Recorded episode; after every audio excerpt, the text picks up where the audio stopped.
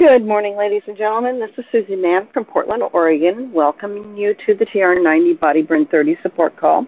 This call happens Monday through Friday at this time, which for me is 6:40 Pacific Time, 7:40 Mountain Time, 8:40 Central Time, and 9:40 Eastern Time. Thrilled to have you along with us.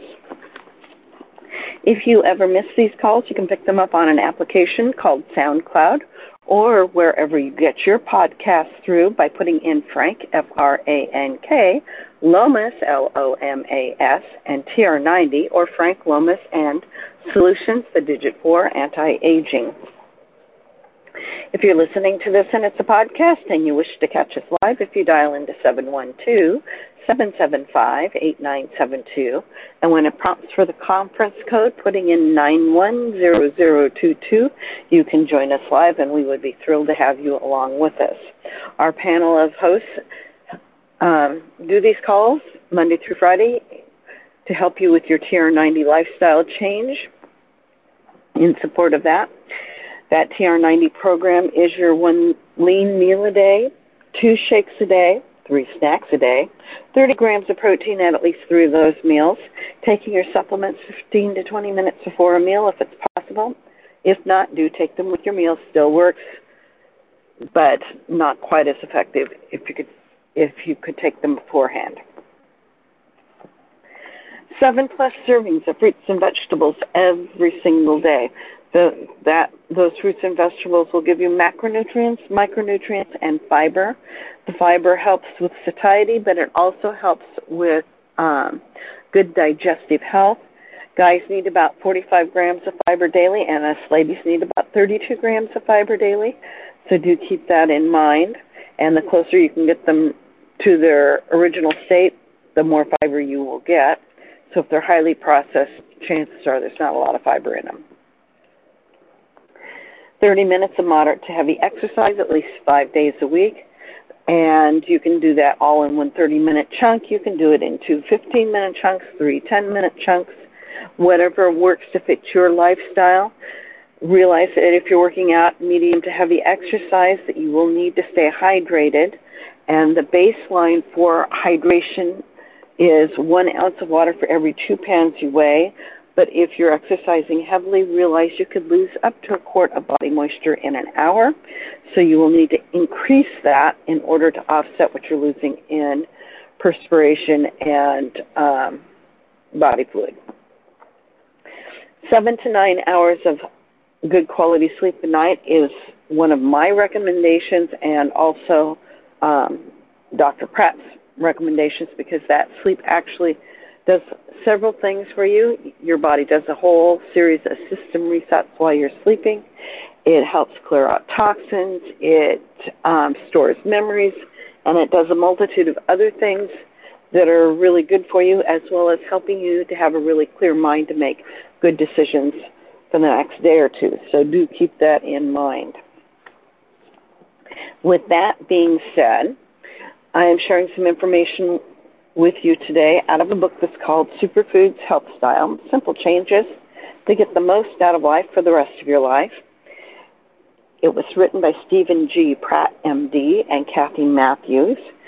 And we're actually jumping ahead a little bit because I know summer doesn't start for another month. However, some of this can kind of apply since we're almost to summer, and you might find that it's the season of peace.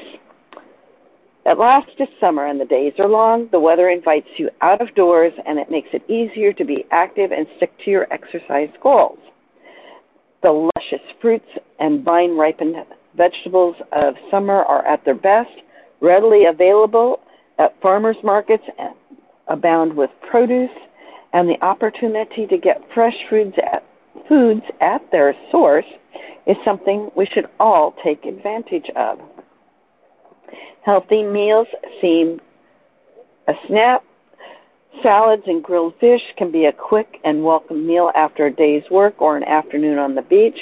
It seems that nature is conspiring to help you achieve your optimum health style. While nature gives you so much encouragement in so many aspects of your health style summer goals, now is the time to take a look at a facet of healthy life that is too often ignored the impact of your mind on your physical health. This fascinating topic, which has only recently found strong support in various impressive studies, covers spirituality, stress control, and other techniques that are available to improve your health in ways never imagined before. So, whole mind, whole body health, you are more than the sum of your parts. You are an intensely complicated mechanism of bodily systems, mental states, whims, and enthusiasms that react to the weather, the traffic, the noise, and a loved one's caress in unique and profound ways. You have good days and bad, and sometimes you turn the key and your engine just purrs. Other days, you get nothing but a backfire. What am I getting at here? I'm introducing one of the oldest concepts in human health that's become one of the hottest topics in medicine and research the mind body connection. Wise men have long known that there is an intimate connection between your inner self and your physical state. They really can't be separated. It's time to look at what, for many people, is a new frontier in medicine. Health style is about the whole body, whole mind health. One of my goals, and that's Dr. Pratt speaking, is to have you appreciate that achieving your best healthy self involves more than good nutrition, exercise, and other activities that focus on you as a physical machine. True health improves the whole you, mind, body, and spirit. There is a new field in medicine that explores this relationship. It's called psychoneuroimmunoendocrinology, or PNIE. This describes the study of the unity of mental, neurological, hormonal, and immunological functions, in effect, the combination of the mind, the body, and the spirit. Here are some intriguing examples to illustrate this field of research. A study of people who suffered a heart attack found that those suffering from depression had a threefold risk of dying in the year after the event. A four year study of nearly 1,000 folks from Finland found that the group identified as highly hopelessness experienced a 19% greater thickening of the atherosclerotic plaque compared with the moderate or low hopeless group. This indicates that intensely felt negative emotions can actually promote the development of cardiovascular disease. A study of nearly 13,000 men and women found that anger was a significant risk factor for death from coronary artery disease, independent of other biological risk factors exhibited by these subjects. Indeed, several studies suggest that risks are greater for emotional distress, which includes depression, anger, grief, hostility, anxiety, frustration, resentment, as well as social isolation than for the conventional excuse me, than for the conventional medical use.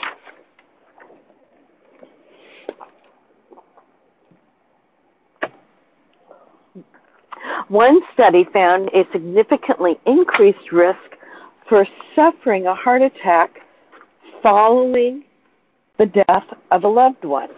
The elevated risk in the first 24 hours after the loss is 14 fold higher than if the subject were in a normal state without the loss of a loved one. In the second 24 hours following the loss, the risk is eightfold, and over the ensuing month, the risk is two to fourfold higher. Another study reported that among more than 1,000 adults with coronary artery disease, the patients who were depressed felt greater burden from their symptoms and greater physical limitations, worse quality of life, and worse overall health. It's not a simple matter of attitude influencing symptoms. Intensely felt negative emotions, including anxiety and fear, anger, rage, grief, and sadness, are all associated with an increased incidence of premature cardiovascular death in adulthood, as well as greatly increased complications after heart attack. Don't you find this information powerful, but rather also intuitive? In your heart, you've probably always known that your mental state affects your health. Health style important message is that you can and must do something about this connection over and above recognizing it. You can't separate your physical health from your emotional, mental, and spiritual health. If you truly want to achieve optimum health style, you must recognize the power of the mind body connection and take whatever steps you can to improve on this often neglected aspect of robust health. So, how did we get here? Well, modern medicine is in constant transition. New findings topple old, time honored practices are being discarded, and new ones prove more as new ones prove to be more effective. If you are listening to this, you no doubt have seen dramatic changes in healthcare. More recent change has involved in Dr. Pratt's particular specialty, the role of nutrition in disease. It wasn't so long ago that nutrition was virtually ignored by traditional medicine as a factor in precipitating disease. For a period of time, vitamins, sometimes in megadoses, were seen as the solution to health. Today, we know that whole foods are the backbone of a healthy lifestyle and that a pro- appropriate supplementation is important but never a substitute for a healthy diet. One exciting frontier in nutrition and health involves the precise and delicate inter- interaction of the nutrients in foods in, and our genes, as in G E N E S. One day we may be able to prescribe a diet based on your genetic makeup, one that will use foods to enhance protective genes and suppress ones that make you susceptible to certain genes or certain diseases. Of course, at present, we know that a superfood diet is your best chance of promoting health, whatever your genotype. We also know that adequate exercise is absolutely fundamental to a healthy lifestyle, not just to lose weight and not just to get strong, but to amplify every single aspect of good nutrition. We're ready as healthcare consumers to move into the new frontier of stress reduction and mindfulness as a health promoting activity. To that end, I would like to introduce my health style version of achieving stress relief and promoting lifelong health. He titles this Personal Peace. But before I explain the goals and the practice of personal peace, you have to understand the role of stress in your everyday life and its effects upon you and upon your long term and short term health. And I think we will probably get into stress on Monday. With that, this is Susan Mohon from Portland, Oregon, signing out, wishing you a wonderful weekend get a chance to get outside, breathe fresh air, calm down, get some exercise. At the top of the hour, one of our leaders will, will be sharing some information if you skip over to Facebook One Team Global Live. With that, I'm going to take us off mute so that you can share any thoughts or comments that you may have. And if you have any suggestions about things that you would hear about in the future. So there we have it, my friends. Why we should be taking a look at some of the mindfulness practices that you might see abounding in the last 10 to 15 years. And if there's no other thoughts or comments, I am going to actually release this and I will see you back here on Monday and we'll be talking about stress and what we can do about it.